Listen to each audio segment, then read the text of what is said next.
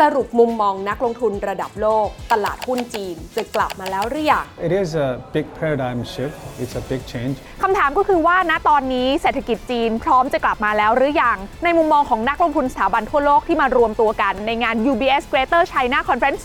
2024 เขาจะมีมุมมองต่อตลาดและการลงทุนในจีนอย่างไร วันนี้ทีน่าพาทุกท่านมาหาคำตอบพร้อมกันที่เซี่ยงไฮ้ประเทศจีนค่ะ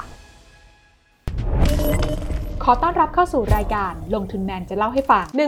1978 ถึง 2018 คือช่วงเวลา 40 ปีที่เศรษฐกิจจีนนั้นเติบโตแบบก้าวกระโดด จนไม่มีใครสามารถเทียบเคียงได้ ปี 1978 นะคะ GDP ของจีนนั้นคิดเป็นสัดส่วนแค่เพียง 1.8%ของ GDP โลกค่ะ ในตอนนั้นนะคะจีนจัดเป็นประเทศที่ยากจนค่ะ รายได้ต่อหัวของประชาชนชาวจีนเนี่ยนะคะ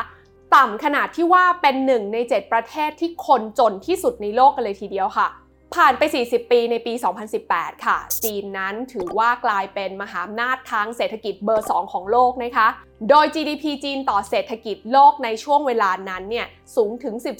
14.8%ค่ะทุกอย่างดูเหมือนจะไปได้ดีนะคะ หลายคนเนี่ยคิดว่าภาพของการที่จีนจะกลายมาเป็นมหาอำนาจทางเศรษฐกิจเบอร์หนึ่งของโลกนั้นอยู่ไม่ไกล แต่แล้วสิ่งที่ไม่คาดคิดอย่างโควิด -19 ที่เกิดขึ้น ก็ทำให้ภาพหลาย ๆ อย่างนั้นเปลี่ยนไป ผลกระทบทางเศรษฐกิจที่เกิดขึ้นจากวิกฤตการณ์โรคระบาดในช่วงที่ผ่านมานั้น ดูเผิน ๆ เหมือนจีนจะสามารถจัดการได้ดีในช่วงแรก แต่พอเวลาผ่านไป สิ่งที่เกิดขึ้นกลับกลายเป็นบาดแผลที่ทิ้งรอยลึกไว้ให้กับระบบเศรษฐกิจจีน กว่า 3 ปีที่ผ่านมานะคะเศรษฐกิจจีนนั้นไม่ได้เติบโตตามคาด เช่นเดียวกันกับตลาดหุ้นจีนที่ก็ผิดหวัง แล้วก็ปรับตัวลดลงมาต่อเนื่อง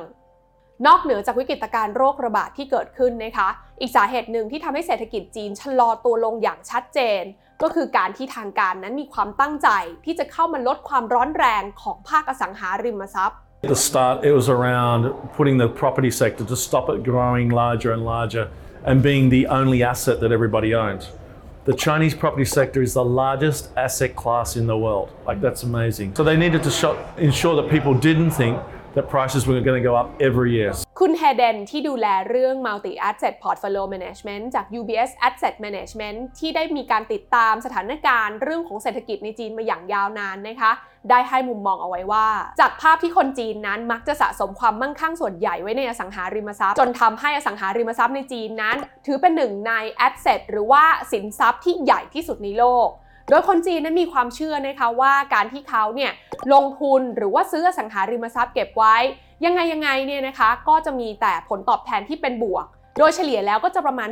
2-4%ต่อปี พอเป็นแบบนี้เนี่ยนะคะสิ่งที่เกิดขึ้นตามมาก็คือภาคอสังหาริมทรัพย์ของจีนนั้นร้อนแรงเกินไปค่ะ ซึ่งทางการจีนก็คิดว่าถ้าปล่อยให้สถานการณ์เป็นแบบนี้ต่อไปเรื่อยๆ อาจจะเกิดปัญหาฟองสบู่ในภาคอสังหาริมทรัพย์ขึ้นได้ จึงเลยมีความตั้งใจนะคะที่จะกดผลตอบแทนของการลงทุนในอสังหาริมทรัพย์ในจีนลงให้เหลือ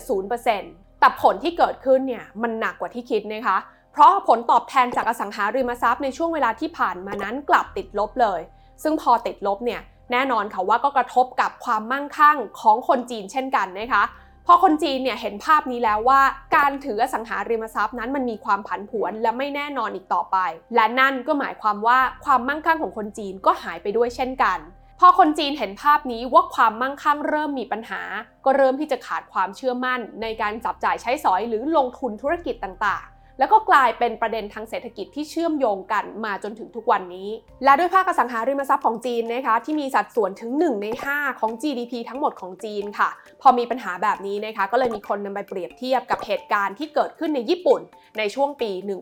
1991 ในช่วงเวลานั้นนะคะถือเป็นช่วงเวลาที่ญี่ปุ่นนั้นเจอกับวิกฤตเศรษฐกิจจากฟองสบู่ของอสังหาริมทรัพย์ค่ะ แล้ววิกฤตนี้เนี่ยนะคะก็ลากยาวทำให้เศรษฐกิจญี่ปุ่นนั้น ไม่เติบโตจนหลายคนเนี่ยเรียกช่วงเวลานั้นว่า lost decade ประเด็นนี้นะคะได้ถูกหยิบยกมาแสดงความคิดเห็นกันในงาน UBS Greater China Conference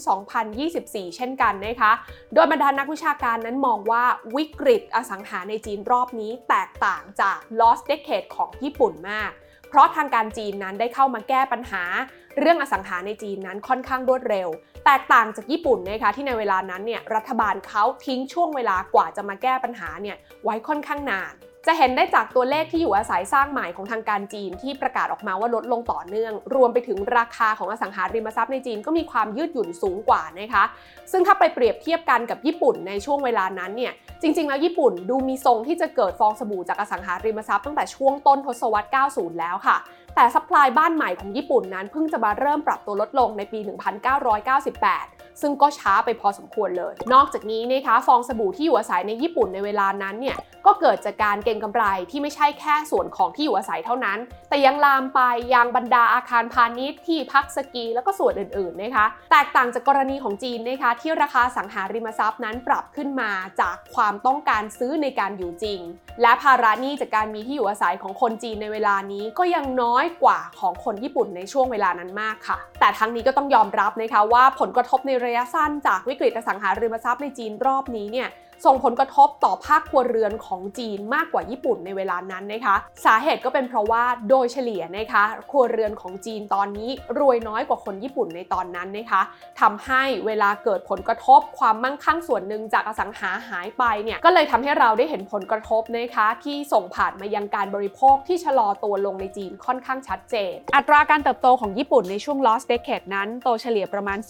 0.5%แต่สำหรับจีนที่กำลังเผชิญปัญหาอยู่ในตอนนี้ยังมีตัวเลขเศรษฐกิจที่เติบโตในระดับประมาณ 4-5%ซึ่งก็ถือว่าโตกว่าญี่ปุ่นในช่วงเวลาที่เจอปัญหาเดียวกันถึง 8 เท่าตัว อย่างไรก็ดีนะคะบรรดานักวิชาการจีนก็มองว่าปัญหาอสังหาริมทรัพย์ในจีนนั้นน่าจะได้รับการแก้ไขจากทางการนะคะ ทั้งการออกนโยบายนะคะในการปฏิรูปทะเบียนราษฎรเพื่อการย้ายถิ่นที่อยู่อาศัย หรือที่เรียกกันว่า hukou reform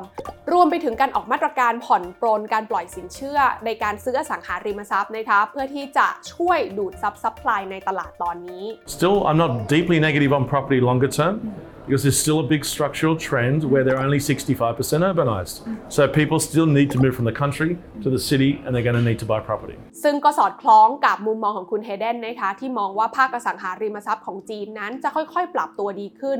จากการเปลี่ยนแปลงโครงสร้างสำคัญนะคะที่ยังรออยู่อีกเยอะเลยในประเทศจีนเอง และความเป็นเมืองตอนนี้ก็ยังอยู่แค่ 65%นะคะแน่นอนเมื่อมีความเป็นเมืองมากขึ้น มีคนย้ายถิ่นฐานมากขึ้น ก็จะมีความต้องการในการซื้อที่อยู่อาศัยเพื่ออยู่จริงมากยิ่งขึ้นนั่นเอง นอกเหนือจากวิกฤตอสังหาที่นักลงทุนทั่วโลกกังวลนะคะ อีกปัจจัยใหญ่ที่ถือว่าเป็นปัจจัยเฉพาะตัวสำหรับตลาดหุ้นจีนที่ไม่พูดถึงไม่ได้เลย ก็คือเรื่องของความเสี่ยง จากการที่ทางการจีนนั้นจะเข้ามาควบคุมหรือปรับเปลี่ยนกฎระเบียบกฎเกณฑ์ต่างๆ ในภาคธุรกิจ ซึ่งที่ผ่านมาเนี่ยก็ได้เกิดขึ้นไปแล้วกับทั้งกลุ่มเทคโนโลยี ลุกลามมายังกลุ่มการศึกษา แล้วก็มายังเกมออนไลน์ I think uh, this time around it's very different from, say, two or three years ago. Uh, two or three years ago, when the economy was doing very well, I think the risk is much higher because uh, the government, uh,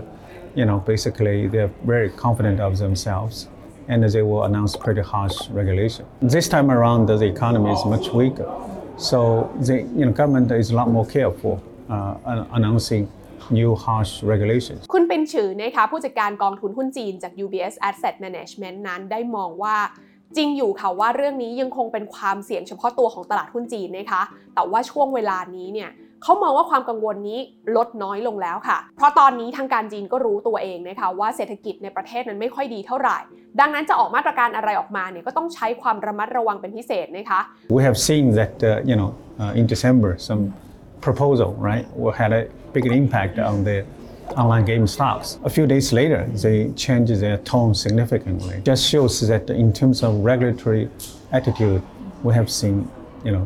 significant changes. อย่างไรก็ดีนะคะช่วงที่ผ่านมาจีนไม่ได้เจอแค่ปัญหาจากภายในอย่างเดียวแต่ยังเจอความท้าทายจากปัจจัยภายนอก ไม่ว่าจะเป็นการที่เศรษฐกิจโลกนั้นชะลอตัวลง และปัญหาความขัดแย้งที่กำลังเกิดขึ้นต่างๆ ด้วยLawrence Summers อดีตรัฐมนตรีว่าการกระทรวงการคลังคนที่ 71 ของสหรัฐอเมริกานะคะได้มาให้มุมมองในงาน UBS Greater China Conference 2024 ไว้ว่า เศรษฐกิจโลกนั้นน่าจะยังคงชะลอต่อเนื่องนะคะ จากการที่ดอกเบี้ยนั้นยังอยู่ในระดับสูงทำให้ภาคการลงทุนทั่วโลกนั้นยังชะงักงันอยู่ค่ะ รวมไปถึงปัญหาที่คนจีนนั้นยังเน้นการเก็บออมมากกว่าเอาเงินออกมาบริโภค เพราะว่าคนจีนเองก็ยังไม่มั่นใจกับทิศทางเศรษฐกิจในอนาคตนะคะทำให้จีนเองน่าจะต้องเจอกับความท้าทายเหล่านี้ไปอีกสักระยะหนึ่งเลยทีเดียว People in the past they spend they spend freely. Now they probably will go for value for money as well. That's why you're seeing that uh, uh, you know overall consumption not very very strong. Some chains actually doing very well, offering more value for money. และจากข้อมูลของภาคธุรกิจที่ได้มาร่วมแลกเปลี่ยนมุมมองกันในงาน UBS GCC 2024 ก็พบว่า สถานการณ์การบริโภคของคนจีนน่าจะกลับมาใกล้เคียงกับช่วงก่อนโควิดได้ อาจต้องรอถึงช่วงปี 2026 หรืออีก 2 ปีจากนี้นั่นเอง